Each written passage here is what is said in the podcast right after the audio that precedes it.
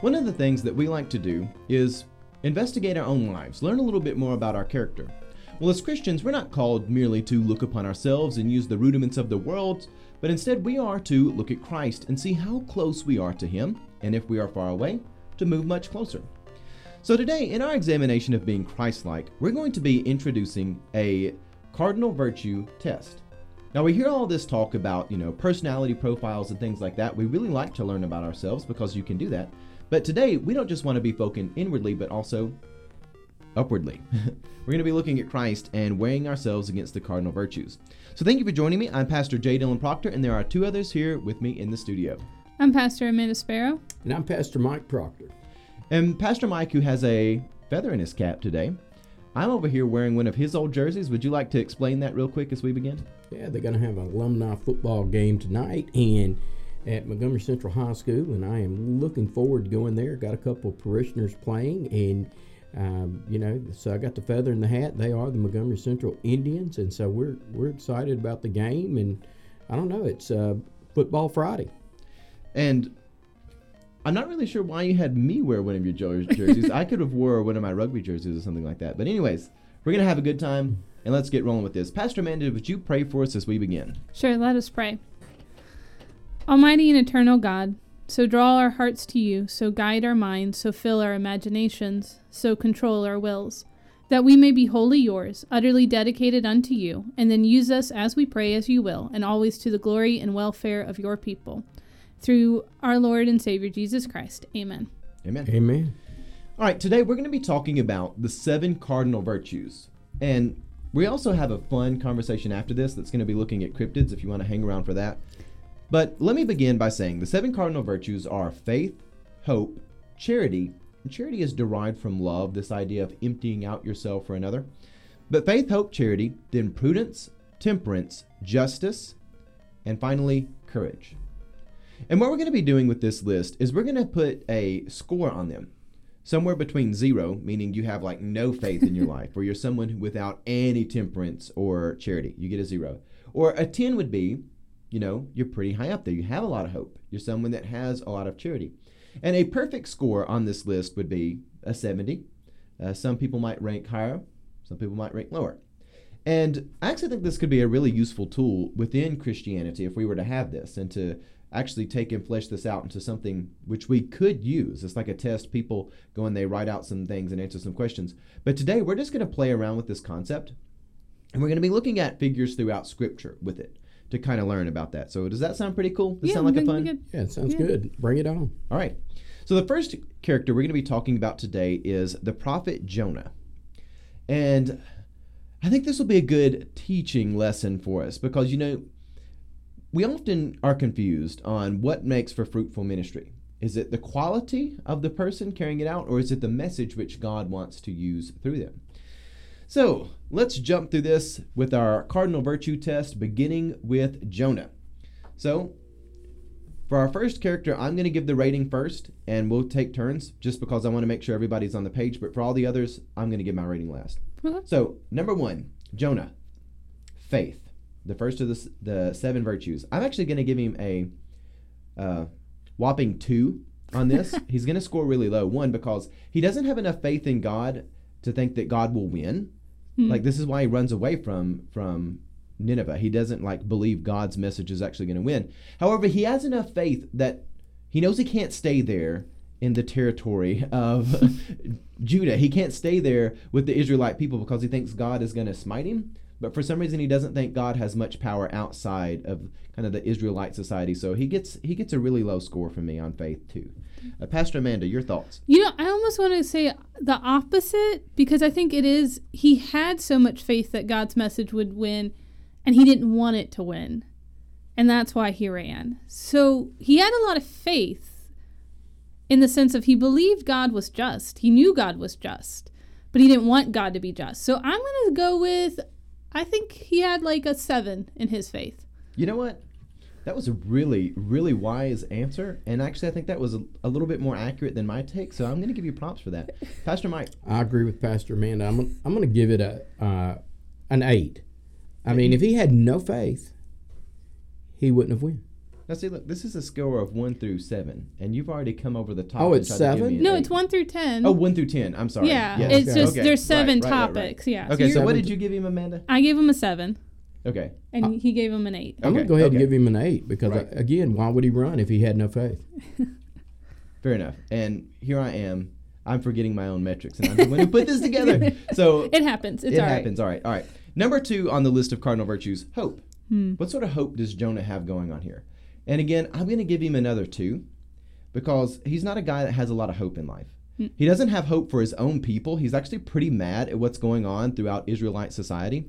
He doesn't have hope of God redeeming the world in like any meaningful way. So he's only getting a two for me. And especially there in the end of the story, even after he actually sees success, he still wants to go around and, and be a loser in the desert. So Jonah gets a, a two on hope for me. Yeah, I agree with that. Um, because there there isn't he there's the faith in God's justice, but there's not hope in it actually producing anything worthwhile. So I agree. He he gets a two. Okay, Pastor Mike. I'm gonna I'm gonna go a little higher. I'm gonna go with a five. I, I agree with what you guys are saying, but at the end of the day, anybody that's been swallowed by a fish and, and uh, being delivered through that, he's got to realize how strong God is, and there's hope in realizing that. So even though I want to side on a lower number, it, it jumps up just by how God has worked in his life and revealed, you know, But God's see, this self. is this is actually why he has low hope because he was spit up from the well. He should have had hope at the end of the story, but yet he doesn't. Yeah. It had it's like it had no power over him. He didn't learn his Yeah, lesson. I, I still say it, it. There has to Oh, no, be some type yeah. of something. I'm gonna go. With, I'm gonna stick with my five. That's fine. That's fine. Um, the next one we have charity here. The the and this is the based on agape love, and you know we, we define that in all sorts of ways. I'm kind of going with the the classical understanding that this is the ability to empty yourself out for another, your your charity, and Jonah. He is willing to empty himself out enough in the sense that he's actually going to get up and, and move. He's not just totally passive. And then when he's on the boat, he is willing to be thrown overboard. Mm. So I'm gonna give him a six on this, even though he, he really doesn't deserve it. This is this is charity on my part, giving him a six because he don't deserve it. But I'm gonna give him a six on this. Well, like if we kind of break his story down into like several little parts, he only seems to yeah show love in that one scene you mentioned about him in the uh, with the storm, and they were looking to throw somebody over anyways. So maybe finally some guilt like knocked into him where he realized if he didn't speak up, an innocent person. So huh, I I don't know if I could give him this high score, and I don't want to keep saying two. So I'm just gonna go with like. I'll go with a three. You're gonna give me a three. Yeah. Uh, you know I can respect that, Pastor Mike. I'm gonna go with a four. Just even out.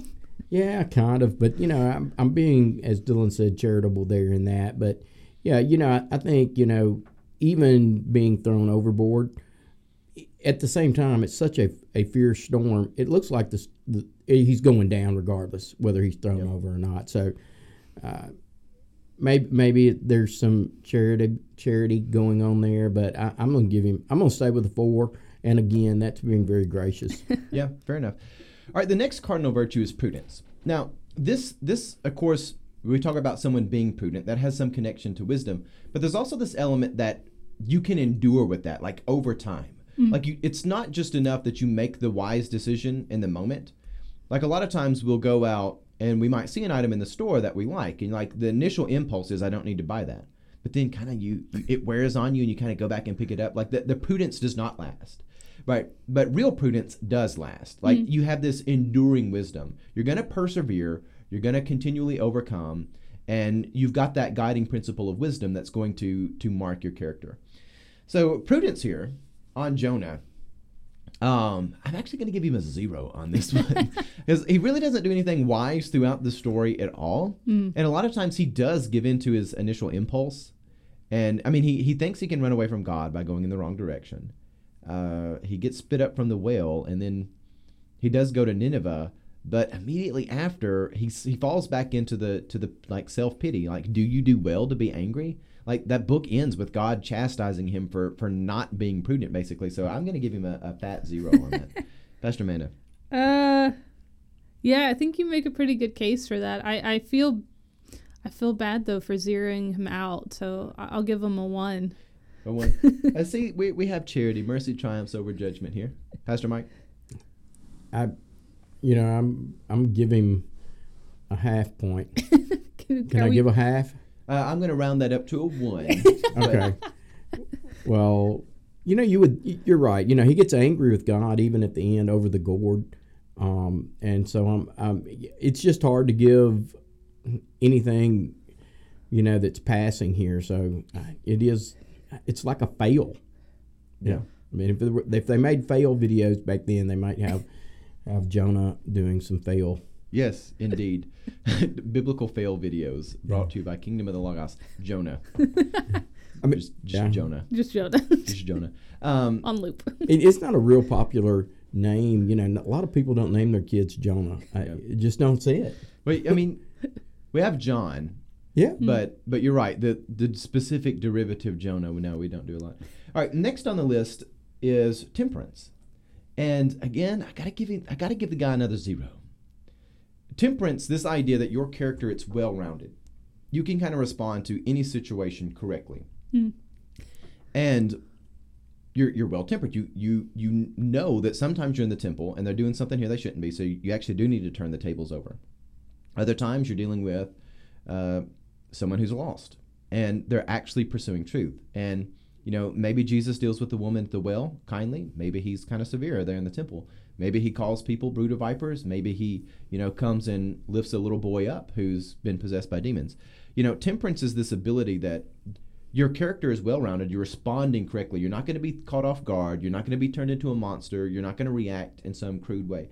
Um, I don't think Jonah would have been asked by God repeatedly, Do you do well to be angry? Which is basically Jonah chapter 4. Do you do well to be angry? One of the great questions of Scripture. We should ask ourselves this every day.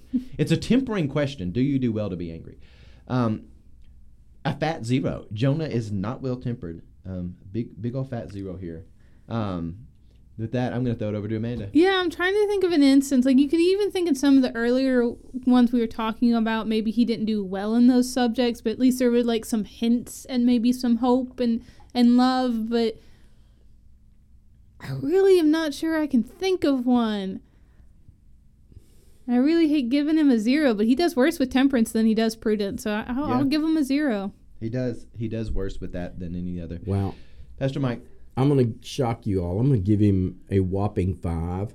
Okay. And all we have, you know, really for me is knowledge is what's in the biblical event of of the you know the, the book of Jonah, uh, and of course he's mentioned in other places, even in the gospel by Jesus, and I want to go on and say though, you know, to this day there is still a tremendous uh, monument that represents Jesus. I mean uh, Jonah's tomb in Nineveh, and so I'm thinking that this temperance and this, you know, it takes that shaping and molding that um, through trials, and he some of these are self-inflicted wounds that he's caused on himself, obviously. But I'm going to I'm going to go ahead and say for them to have made a monument um, at his tomb, I'm going to go ahead, I'm going to go ahead and give it a five. Okay. There's something beyond the story. I mean, there's not much to build a tomb there and you know want to remember Jonah by um, just in that story alone. Uh, be interesting to do some research in that. Yep. All right. The next on the cardinal virtues we have is justice. And justice is this idea that you want things to be in their proper order. If somebody's been wronged, you want that to be corrected. You you like in your life things to be organized well, you're orderly, and you like the world around you, morality to be very orderly as well. People not to just be like rampantly doing sin and evil to one another. So here I'm actually going to give Jonah a really high score because I think he's actually frustrated by the world being so broken is why he himself is such a, a nihilist. And this is one of the reasons why he does do so poorly there with his temperance is because he can't respond to his own urge for justice correctly. And so I'm actually going to give him a 10 on this one. This is like the biggest score I'm going to give him. and it's also bad to get a zero temperance and, a, and like a, a 10 on justice. That's a bad It does make you out to be a Pharisee or an I- I- inquisitioner. Yes. Or yes, inquisitor. Inquisitor. No, no, that's exactly right. The Pharisee inquisis, inquisiting, That word. inquisitive, yeah, whatever. I'm, I can't speak English here. that is what this produces. But Amanda, hmm. your score on this? Yeah, I think I'm going to give him an eight because he is very well ordered. I think maybe cosmologically, in the sense of if you do bad, you need a harsh judgment. But he isn't very uh, orderly within himself. That's true. And so, um, and I think that's where like the question you were asking: Are you right to be angry? That's ordering within yourself Yeah, and, right, and right. valuing those things. So Yeah. I think he he's got hints of it very strongly, but not quite there. So I'm going to give him an eight. An eight. Okay, fair. Pastor Mike. I, I just can't uh, be that, I guess, uh, you know, charitable to him. I'm going to give him a four. Again, there's just uh, in the biblical account, and of course, there's more. I'm sure that that you know is probably out there. I just can't give him any more than that because if he if he truly grasps justice and realizes that justice is from God, true justice and true righteousness, whenever God would send him, he would be obedient. And so I'm, I'm going to stick with the four. All right, and the last one we have here is courage, but this is also the idea of your fortitude. Hmm. And and when we think about courage, courage is the willingness to test the virtue. So I want us to think about courage as you see the light of God, you're moving towards God's kingdom. You're fortified. You're you're kind of chaste in your own morality. You're not going to spin off the road and and go over there into like whatever ditch it is. You're not going to just be you know, flopping around in the mud. You're going the direction, you're going to test the virtues of God, you're going to test the things God has, has called you to do, and you're going to be courageous in that pursuit. You've got your eyes on the prize, you're moving. So, for this one, for Jonah and her courage, you know, I'm, I'm going to be fair. I'm going to give him a six on this because he actually goes where God tells him to go eventually. not initially, eventually. Eventually. Eventually, he does go. He's just not happy about it but but I will give him some credit for at least doing it. Because a lot of times people they say, "Well, I'm not happy about it, so I'm not going to do it." And then there are people who will want to discredit when actually you do what God told you to do, but you weren't happy about it. You're still motivated to serve God, even though your own emotions have had to be overridden to do that. And he does override his own emotions to do that, so he gets some credit, though not full credit. So hmm. he's he's only going to get a six on this. I think I'm- I'm going to give him a five because for very similar logic, but I feel like he doesn't quite get enough to kind of go over half. So that's Okay. why I'm going to keep him in a five. And just because, yeah, he does eventually go and he proclaims for three days across Nineveh. But I wonder if that's more out of his own weird view of justice.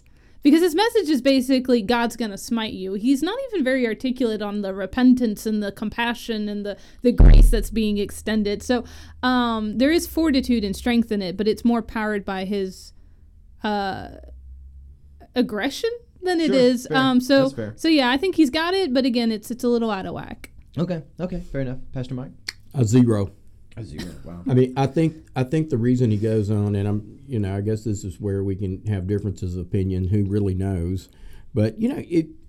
I think his his his deliverance of the message is based a lot upon I can't get away from God, and hmm. and if I go back, the the fish gonna bring me back, and I, I I don't think he's ready to get back in the in the the, the belly of the fish. So I'm I'm gonna give him a zero. Hmm. Well, you know what's crazy is so we gave some wildly different answers to a lot of these questions, but our, our final result is actually almost identical. Oh, yeah. Both Amanda and I gave him a 26 Out of seventy. out of 70. Ooh, and that's my- not good. no, that's not good. 26 out of 70 is bad.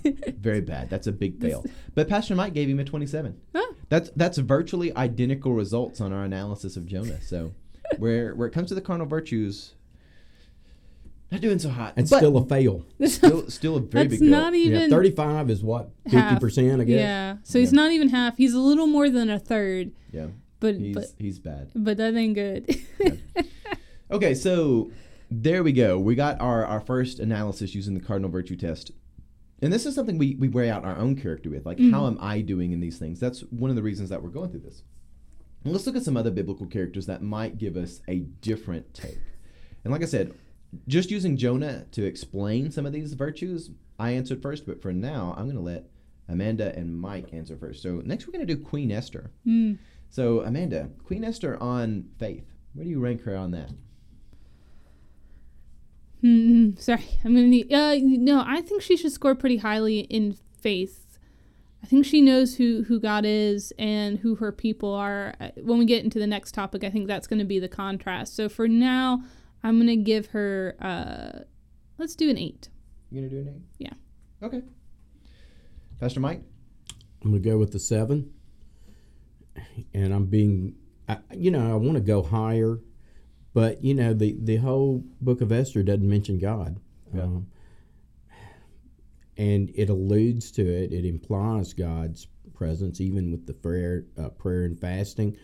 Um, uh, again, I'll, I'll go with the seven. You're gonna go so, and actually, I'm glad you bring up the prayer and fasting because that's why I'm gonna give her an eight as well. She she is relying on the methodologies and the the formulas which God has given to her. And again, faith in God is not all about formulas. I'm I'm highly critical of that, but at the same time, the the techniques and things that God has given us can be very useful, and she mm-hmm. she does have faith in those things, and she has faith in and I mean just the truth of the matter that I have been here for a time such as this. That that's like an irrevocable fact. She she recognizes I'm really the only one that can do something about that, and I, I have faith in the the fact that moving forwards in righteousness is the better path than being passive or giving into the to the evil. So I'm going to give her an eight in that, and now we're going to move on to hope. Hope. I think for Hope, I'm going to give her a six. And the reason is, I mean, because she does say, if I perish, I perish. So there is this, an overarching, again, kind of a cosmological hope that in the end, God will bring about justice and truth um, and save his people. But in the immediate, there doesn't seem to be a lot of hope. Um, and so that's where I think it's more than half, but she's still, it's a place in which um, she does really rely on Mordecai and her people to give her hope because she's not finding it in herself. So I'm not. It's really not a bad thing. I'm, but I just there's place there's room for growth in in her story, and it, what will make her story more hopeful is those other attributes will kind of make up for the deficiency in this one. Right, right, Pastor Mike. I'm gonna give her a nine. Okay. I, I- and and you know for the same reason reason I gave such a, a low score on faith, I'm going to give a higher score on nine because there is this prayer and fasting taking place, and and you know I think for me that's an element that says our hope is in God, and uh, we'll we'll approach God and we'll we'll pray and and pour our hearts out and say God, God save us. yeah.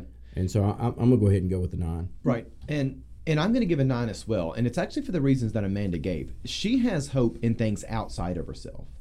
And you're right, in the immediate sense, she recognizes that this may end badly. But she has hope in the transcendent sense that there's something at work here larger than myself. And even though she can't see it, this is where I think the story is so beautiful. It's because this is a real leap of faith. This is the real I, I'm not permitted to lose hope. I must have hope, even in this darkest hour. If I perish, I perish. And I think it's so beautiful. The sheer beauty of it, um, I'm giving her a, a nine on that. But let's get on to charity the willingness to empty out yourself for another. Yeah, I think she gets a nine on that one. I mean, just because of what we just said, she she knows the consequences for this are are death, and even the not only her immediate death, but I mean, kings are fairly fickle people with lots of power, always a bad combination, and they are known to not just kill the people they dislike, but kill the you know your family, your friends, the person you talk to once you know in the morning, like. So she's risking a lot Yeah. and she's willing to do it. And I, um, it, the only reason I'm not giving her a ten is just because, like, the same reason I, f- I feel bad about giving zeros. Perfect scores are, are very odd things. So, but she definitely gets a nine. Pastor Mike? I'm going to give her a ten. there you go. Go for it.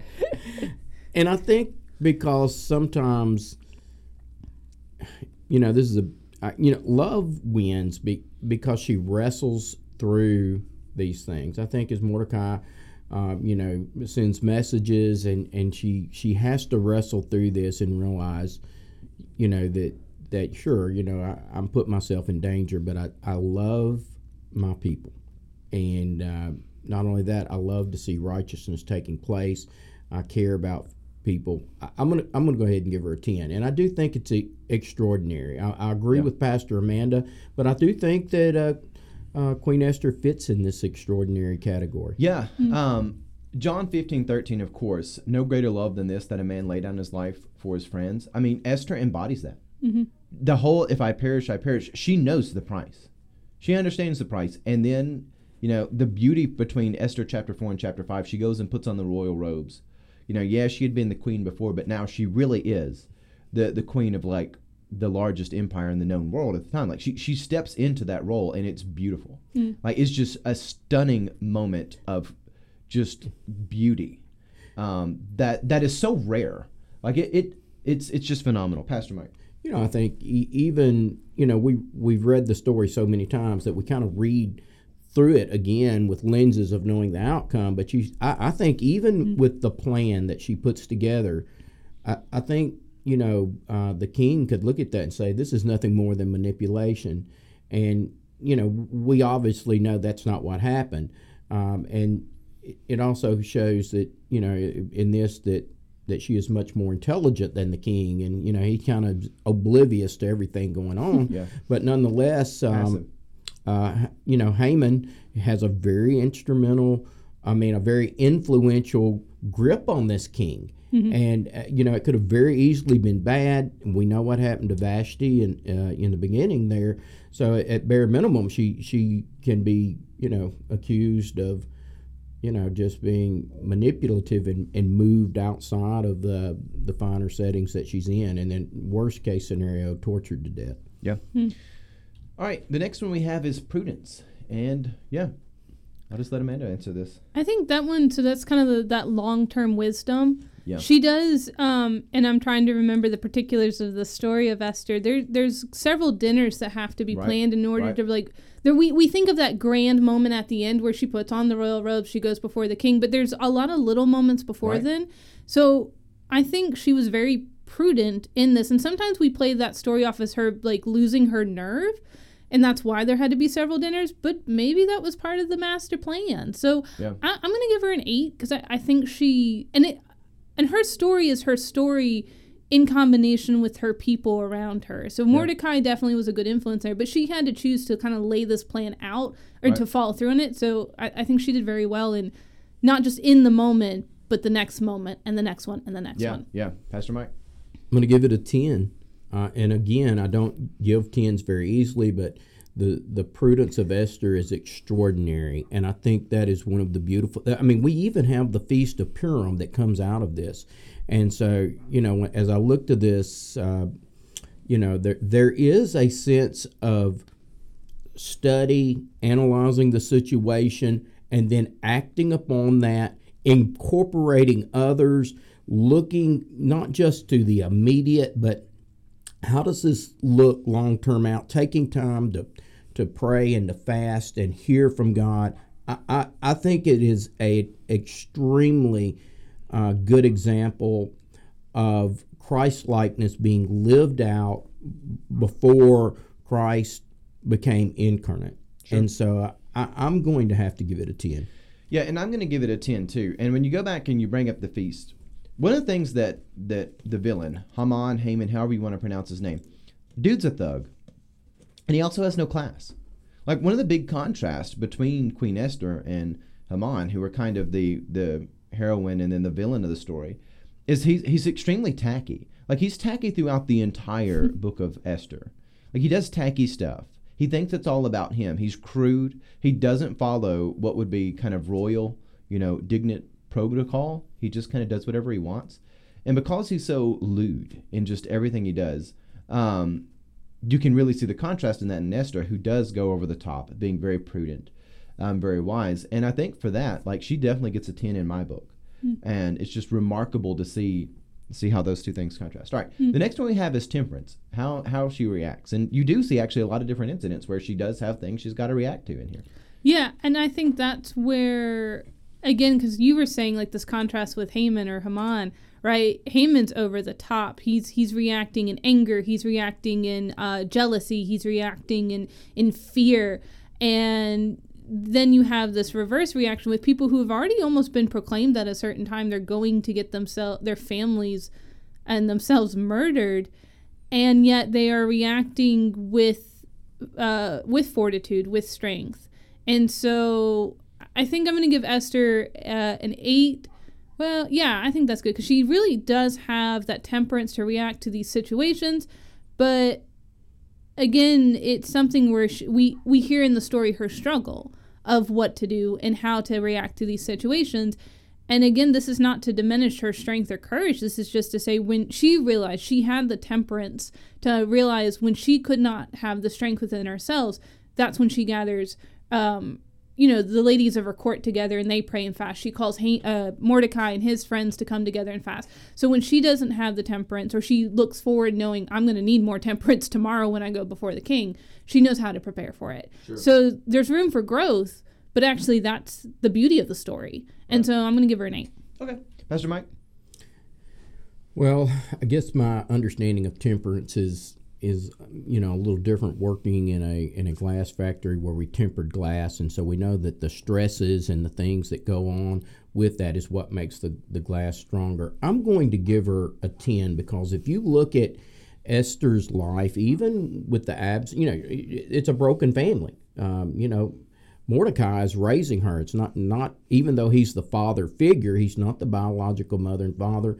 Being taken into the to the uh, basically the harem um, and become queen. Uh, you know, everything about her is full of situations that are not always the best, but even in those situations, God shapes and molds her, and I believe she is a very strong lady with great influence and power by the end of uh, the book of Esther.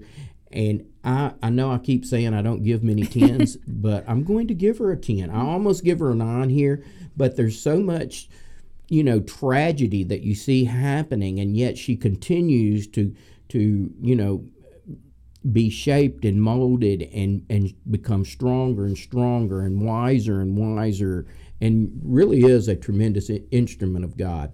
So, mm-hmm. I, 10. And I'm going to give her an eight on this just because it, it does require Mordecai to kind of spur her along and mm-hmm. say, you know, you were born for a time such as this. So she's a little bit slow on the front end, but at the same time, no, she, she really does have remarkable temperance in this. I mean, think about how often we have this weird psychological uh, phenomenon where a lot of times we want to know, even if it's the worst case scenario, like people prefer to hear bad news than to hear no news. Mm-hmm. We don't just simply want good news. Like the waiting period, like if you have cancer or something like that, the waiting period of uncertainty is oftentimes more painful than knowing the truth. Mm-hmm. Uh, I mean, even horrendous situations where if you've got a, a, loved one who is missing or something like that, there there comes resolution in finding out that maybe they died that you don't get while they're still kind of out there. Yes, there is hope, but at the same time, the, with that hope comes a lot of sorrow, and we want that resolution. Mm-hmm. Esther has the the temperance to say, I can endure for a few days of fasting. I, I don't, I, I can hang there in this limbo while I'm preparing myself. I have the moral uh, temperance that I can, I can do that. Mm-hmm. And I think that is worthy of a high score, but at the same time, it does take a little bit of spurring to get her there. So I'm going to give her a nice eight on that. The last one, or no, excuse me, we've got last two. Uh, justice, Amanda. The right order of the ordering of yeah. it. Yeah. yeah. Um almost kind of well no it is very similar to, to jonah in a sense where she does have a cosmological view of the justice that needs to take place but she also isn't quite sure how to get there and that's right. where she needs mordecai to come in and speak to her about like all right listen like you hold back definitely no justice yeah um and even if you speak maybe no justice but you still have to try sure. so um i'm trying to think because she's also in a position it's odd because as a queen, she has more power to enact justice, but also absolutely no power to enact justice because she's the queen, not the king. And she's not even a royal advisor. Like she's basically arm candy. Um, so she, it's very odd. But then she does have a very strong position to enact justice. So I'm I'm really talking through and having no answer. So I'm gonna just say, uh, I'm gonna give her a seven. Okay. Pastor Mike. I'm going to go with. Uh, think I'm going to go with a, a, a solid eight. Um, I think she she really does exemplify a lot of you know, righteousness. But e- even in the conversations with Mordecai, this is the father figure for her. And let us never forget, Jesus, Jesus even called upon the Father, went up on the mountain to pray, uh, sought that solitude, and even in the Garden of Gethsemane, you know, Father, is there any way that this cup can can come from me? But yet he is obedient and he understands and he is he follows the will of the Father. So, you know, I, I, almost want to give her a nine, but I'm going to go with an eight. Um, but n- nonetheless, uh, there's some really great beauty, not just in in her physical attractiveness, but just in her understanding of justice. Yeah, and see, like the modern world kind of wants us to read into this like she's just arm candy, but in truth, she really wasn't. Like, had she just kind of mm. took that as an answer, then she wouldn't have done anything. She actually is really one of the most powerful people on the planet in the time if she's willing to step into that and mm. a lot of times people aren't willing like that's one of the things which is really remarkable about the king is he should be like the most powerful man but he's a total punk throughout the whole yeah. book like a total loser like he's he's bullied around by haman who's this crude just tacky jerk well, he's and, a slanderer. Yeah, and he's I a mean, slanderer. I mean, he like embodies what evil and, is. And it's pretty obvious that he's trying to usurp the king. Like I, I hate to like just call that no, out. that's but right. Like, but like, come on, man! Like he's taking your ring. He's trying to like, come on. He's trying to take your kingdom from you.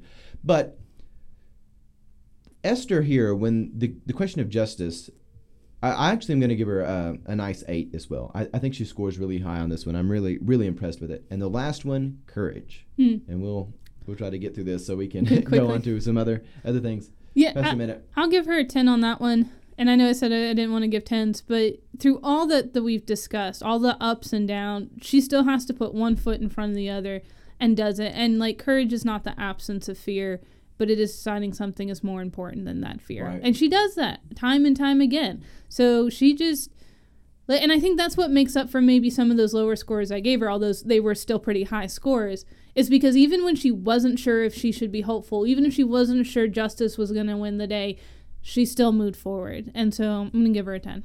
All right, Pastor Mike? I'll give her a strong 9. Um, and, you know, I, I, agree with Pastor Amanda on that. It's nothing much more than I can say other than, yeah, she's uh, uh, a good, strong woman of courage. Yeah, I can't add anything to that either and I given her a ten. Um, so our final scores for Esther are 63 for me, 63 for Mike, and 56 for Amanda. Mm, I was a little so harsh, sorry. You're a little bit harsh. But you know what? It's crazy because our, our scores are actually remarkably similar, even mm-hmm. though we gave disparate answers between each each category. But again, look at the difference between Esther and Jonah. like you, you want to be ruled, you want Queen Esther at the top of your society. Um, and you, you don't, don't, want, Jonah. you don't want some of these. well, and, you know, I think the numbers are a little bit misleading because many of us are based everything on a hundred scale right. just because this of our education. But she's on the A team, man. There's no doubt. Yeah, yeah. this is this is this, an A score. Yeah, yeah, out of seventy. Yeah, A plus. Yeah, out of seventy, this is a really good score. Sure. Um, so we've actually gone on this a lot longer than I thought we would. Okay. I thought we would get through this pretty quickly. I had a bunch of biblical characters, but what do we think about this? Rating them against the cardinal virtues. I actually think this can tell you a lot I actually think there's a lot of information we could derive from this. So we may do some more of this in the yeah, future. I think that would be fun. Um, it'd be fun to, to weigh someone like Samson out on this, who's just wild and crazy. he would have, I think, a much where like Jonah stays pretty low and Esther stays pretty high. I think Samson would be like yeah, yeah. Samson's going to be someone who's who's all over the place. Um, Pastor Mike, would you like to come back to this in the future? Absolutely. All right, so we may do some more of this. Okay. But for now, we're going to have a segment break and then we're going to come back and talk about cryptids. Mm. But let me have a, a, quick sales pitch on my cardinal virtue test because I would actually like to make this into something people could fill out where you answer questions, kind of like you do with the personality test. And then in the end, it kind of gives you a score on all of these things. I, th- I think that would be a cool thing because this isn't just a pure me looking at me. This is a me comparing myself to God. You know, Colossians 2 8. You know, be wary lest anyone scam you into you know perdition by way of you know vain philosophies and deceits you know using the rudiments of men in the world not measuring yourself against christ. If we do measure ourselves against christ we can learn a lot from that. So i think this could be a lot of usefulness here. So we'll we'll go there. Let's have a segment break and then we're going to come back and do a little bit of craziness. Hmm. craziness craziness coming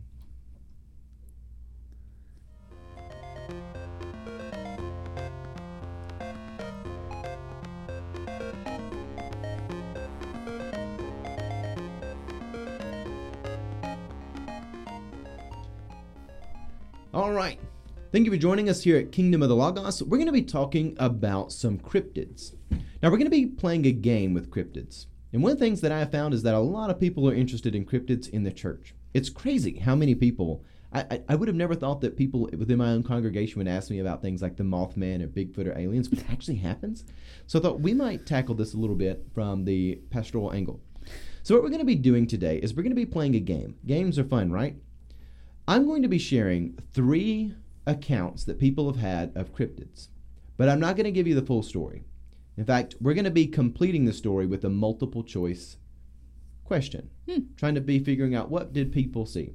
And when I say we're figuring out what people saw, we're not going to be as offering the solution to this, like explaining it, like, oh, that wasn't really a UFO, it was a, a jet or something like that. We're not going to be explaining it.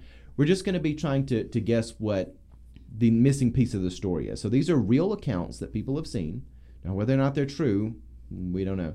But I want us to just see if we can guess what people claim they saw. Okay. So this will be multiple choice. Here we go. In the year 1968, in Fairmont, West Virginia, Jennings Frederick, and yes, that is his name, not Frederick Jennings, but Jennings Frederick, he was hunting when he heard what sounded like a high pitched record player. He went to investigate the sound and found himself eye to eye with a strange creature. He said it looked like a weak and sickly creature, and the creature kept speaking in a fast, confusing way. But at some point, Frederick could actually understand and hear what this monster was saying to him. The strange creature, which looked a little bit like it was made out of vegetables, it said, You need not fear me. I wish to communicate. I come as a friend. We know of you all, and I come in peace. I only wish for medical assistance. I need your help. Now, this cryptid, which is now known as the Vegetable Man, the Vegetable Man then did something to Jennings Frederick. And so you got two choices. Did the Vegetable Man A wrap his arms around Jennings Fredericks and, with surprising strength, hold him tight and then pierce his skin with the thorns on his vegetable self and withdraw blood from his victim and then release him and run away? Did he do that? Or, alternatively, did he steal the man's 14 point buck? Or, excuse me, pick up the man's 14 point buck, begin to eat it like a snake, and then after swallowing it, run away, taking the all evidence of the buck with it? Which of these was the correct account? A or B? Or- did he? Or option C, did he uh, uh, play a tuba and dance with a tomato? No. Um, Yes. Insert VeggieTale Tale jokes joke here. here. Um, Um, I would go with A because he was saying something about medical help, and so maybe drawing blood helped him heal. okay, so you're gonna go with A. I think yeah. Pastor A. Mike, what do you think happened here? Did he steal the buck or did he suck blood in like a weird vegetable vampire way? Wow. You Just know, great I'm gonna go with B. Yeah, I want to go with C. It says this what what 1968. 1968. Yeah, I, I kind of want to say it's it, maybe it stole his LSD or something. I'm not sure, but at the end of the day, I, I think I'm I'm going to go with B. You're gonna go with B. Uh, the correct answer was A. It Ah. wrapped around the man and using its strong arms and its thorns, it pierced his skin and drained his blood, then released him and ran away. Now, Did he survive? Did Frederick Jennings or Jennings Frederick or whatever his name? Did he survive this encounter, or is yes, he dead? Okay. uh, Jennings Frederick, who should be named Frederick Jennings, he said it actually was painless when he sucked his blood from him. Well, there you and go. he ran away and felt like nothing happened. So who knows? Who knows? Hmm. Okay, now let's get to the Tommy Knockers, which is just a fun name. I don't, I, you, you get some names out there for cryptids. You've got like the, of course, the Bigfoot, Sasquatch, but then you get things like the Chupacabra, and now we've got the Tommy Knockers. So, for hundreds of years, people have reported all around the world, and miners, by the way, the Tommy Mark, the Tommy Knockers are associated with miners, and men who have worked in mines, they've reported small men wearing mining outfits, just like they are. However, these men, they are impish. They're gnome-like. In fact, they look like the little gnomes we might see in a garden. They're about two feet tall at the most, and their heads are large, and they are wrinkly with white whiskers. Now, these are called the Tommyknockers, and they appear as a miner with a light, and sometimes they come first as a fog or a mist, and then take on kind of a spectral shape. Other times they just look like a small miner. Now, these Tommy knockers, they come and, as you might guess, they do a lot of knocking on the walls. They knock on the, the caverns and things of that nature. And a lot of times they have different rhythms and things they'll establish. And sometimes they're trying to communicate messages like dig here or don't dig here. Sometimes they warn people of impending disaster. However, aside from their larger enterprises, the Tommyknockers are also known as doing small, peevish, and mischievous things. So, what are the small, mischievous things that the Tommyknockers do? Choice A. They offer to reveal rich caverns, you know, nice veins where you can find coal or things. They, they offer to reveal these rich caverns and veins if you will answer their knocking riddles. That's choice one. So they're kind of like the Riddler. Choice two, they eat the miners' lunch and steal their tools. Choice three, they attack the miners, strip them of their clothes, and then send them away in shame. A, B, or C, what do they do here? Do they give them riddles? Do they eat their food? Or do they attack them and send them away naked and ashamed? I feel like A sounds the most like logical, even though we're dealing with cryptids. um, in the sense of like that would be kind of how it sounds very much like a fairy or a myth fairy tale ending with like hey you know answer my riddles three and i'll give you gold or coal or whatever you're looking for but also i really like option b because if i'm in a very close tight working environment with people that as people do are going to steal my lunch and borrow my tools and not put them back i'm going to blame the the tommy knockers so i'm going to go with b You're going to go with B, Pastor Mike? Yeah, I, I want to go with uh, D and say it's uh, there. The canary has died. There's not enough oxygen down there. Uh, but eh, I'm going to go with A. I, I think there's something about there that kind of falls into that legend and myth and leprechaunish rainbow. I mean, gold at the end of the rainbow. So I, I don't know. We'll see. The correct answer is B. They eat the miners' lunches and steal their tools, which also makes me think they really aren't real. They're just people eating food. They're just people stealing their neighbor's lunch. I think there's actually some sin that explains this. Um, so Pastor Amanda got that one right. Going back, who who got the first one right? Somebody. i got the first one right Oh, you got him right both times. yeah. Okay. Okay. The true cryptozoologist. Just- Yes, the true cryptozoologist. Okay, so the next one we're going to talk about is Grampus, and I I love the story of Grampus. okay So going back a couple of hundred years ago in England, in a rural church that's out kind of in rural England, uh, Highclere Church in its yard, there is a cryptid, a mysterious monster who lives in a tree. Now, this monster living in the tree, uh, named Grampus, has menaced people who pass by. It would have people it liked, people it didn't like, and it was just a straight up menace. And eventually, a clergyman who we don't know anything about them, but there was there was a preacher who came along and kind of did an exorcism. He brought along bells, candles, and stuff, and exorcised the tree. And supposedly, Grampus was sent away to go dwell in the bottom of the Red Sea for a thousand years. So Grampus was sent out.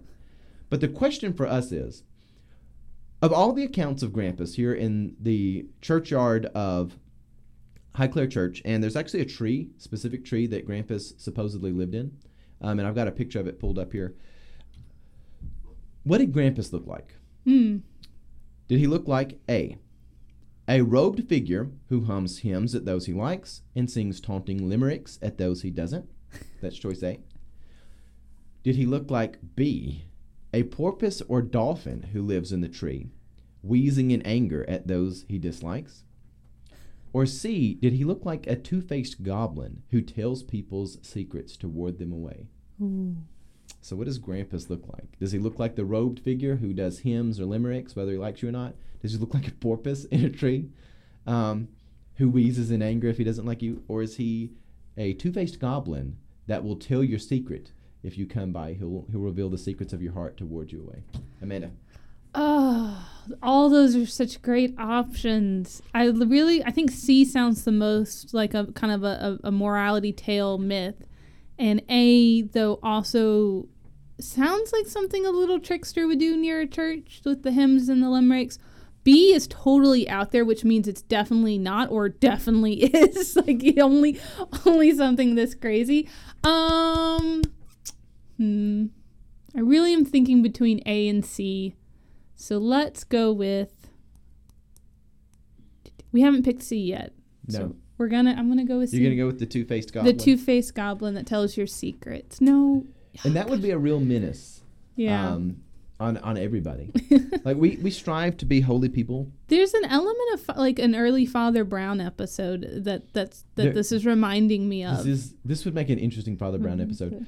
Um, Pastor Mike, is it the robed figure who does hymns and limericks? Is it the porpoise that lives in the tree, or is it the two-faced goblin that tells your secrets? You, you know, the weirdest of these is B. The I think porpoise? The, the porpoise. And since the other two are so, I, I, I don't want to say believable. That's not it. But they, they kind of match the mm-hmm. the the stereotype of a of a story. But uh, I, for this to be so odd, I'm going to go with B. B seems like the odd man out, so I'm Yeah. gonna go that route. And and Pastor Mike is correct. It is A me. Grampus is a porpoise that lives in a tree. was was the porpoise that was that was mummified by mon- monks? okay, was see, that this is this was is that in thing. England? No, it was off the coast. They're off of England and France. Okay. But see, I actually think the two stories are connected. So here I've got a picture I pulled up for people of Grampus, the porpoise that lives in the tree, and wheezes at people. Like that's how he threatens you. He just wheezes at you.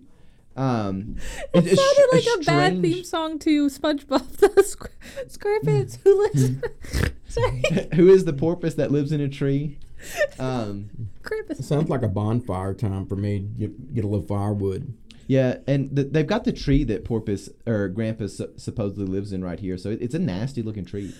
Um, There's a porpoise living in it. It does have a porpoise living in it. Uh, so a bizarre story, Grampus is. But interestingly, actually, I'm glad you brought this up because this is where my mind immediately went. So a couple of years ago on Kingdom of the Logos, we actually called him on the phone, and he, he actually was willing to Skype with us.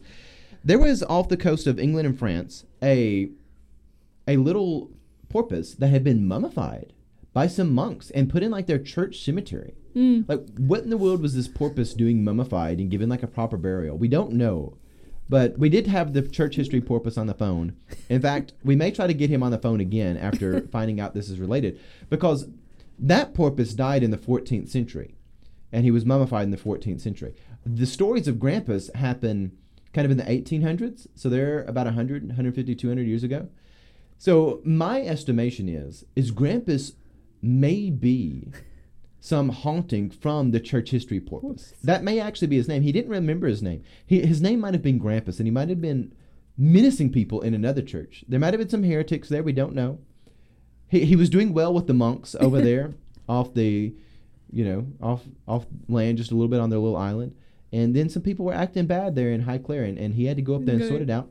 But now he's been banished to what the Red Sea. Yeah, he's been sent Which to the Red Sea. It's such a random place. Like you're all the way in England, and you're like, you know what? I'm going to send you the Red. Sea. Like I guess it's it's a biblical location, Right. If that's what they were thinking, but that does seem like an awfully random It- one it to banish It is a people random to. thing, but then again, it's a porpoise living in a tree, so I guess that's kind of random too. It And- follows the trend. yeah, you know, um, and I'm, I'm thinking about doing, you know, the porpoise, the SpongeBob theme with your with Grampus, uh, wild, wild stories. Well, we'll wrap this up here. We just wanted to have some fun with some some cryptids. Um, let's actually do a quick quick round of buy, sell, or hold on these. Okay. Are we buying or selling or holding the Veggie Man? As in, it, happened. What are we Yeah. buying here? That it happened. And you can interpret that however you want. Buy, sell, or hold the Veggie Man. Did it happen? Or is this just drugs? Yeah, I'm gonna go with drugs. I'm You're gonna sell it. You're gonna, you're gonna say, uh, okay, Pastor Mike, Sell. you're selling the Veggie Man. I'm selling the Veggie Man too. And there's only the one incidence of it, Ah, yeah. and and yeah, so I'm selling the Veggie Man. Okay, next we had the Tommy Walkers, which is found all over the world. Mm. Uh, for hundreds of years, people have had the the Tommy Knockers, not Walkers, the Tommy Knockers. uh, what about that, Amanda? Buy, sell, or hold the Tommy Knockers. Um, I think it's very much human nature, so I'm gonna sell it. You're I, gonna sell I it think too? yeah. Yeah.